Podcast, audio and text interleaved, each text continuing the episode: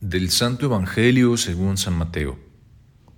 En aquel tiempo, Jesús recorría todas las ciudades y los pueblos, enseñando en las sinagogas, predicando el Evangelio del reino y curando toda enfermedad y dolencia.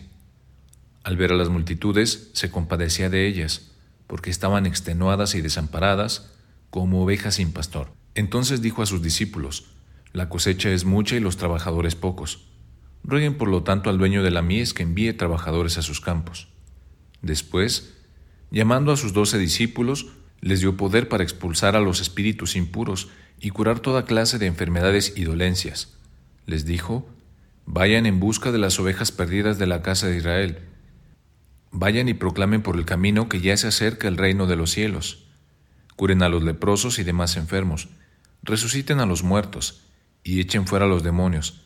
Gratuitamente han recibido este poder. Ejérzanlo pues gratuitamente. Palabra del Señor. El Evangelio de hoy consta de dos partes. Un breve resumen de la actividad apostólica de Jesús y el inicio del sermón de la misión. En el relato llama la atención que Jesús no espera a que la gente venga hasta Él, sino que Él mismo va en busca de la gente recorriendo todas las ciudades y poblados.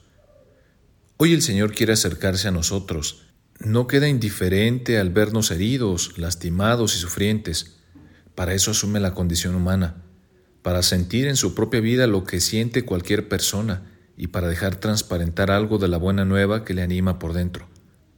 Su respuesta ante tanta necesidad es de llamada y envío, en una dinámica de pura gratuidad.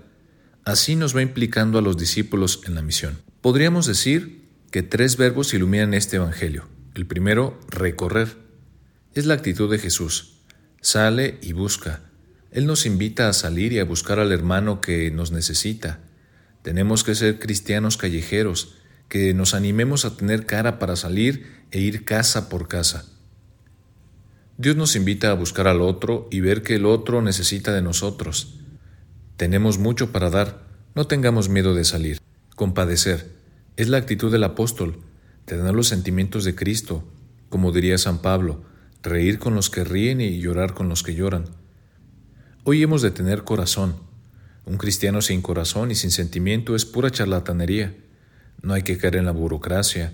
No somos empresas, sino que somos familia. Que el hermano entre al corazón y no a una hoja de Excel. Proclamar. Tenemos que ser esos guerreros de Dios que salen a anunciar su amor ante un mundo de discordia. Ante tanto odio tenemos que salir a proclamar aquello que decía San Francisco. El amor no es amado.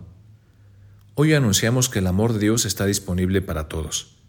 Al terminar esta primera semana de Adviento, con la alegría por la cercanía de la salvación y con la inquietud de que llegue a todos, quizá nos convenga preguntar al Maestro, ¿qué debemos hacer? Yo soy el Padre José Luis y esto ha sido Jesús para Millennials. Un abrazo, nos escuchamos la próxima semana.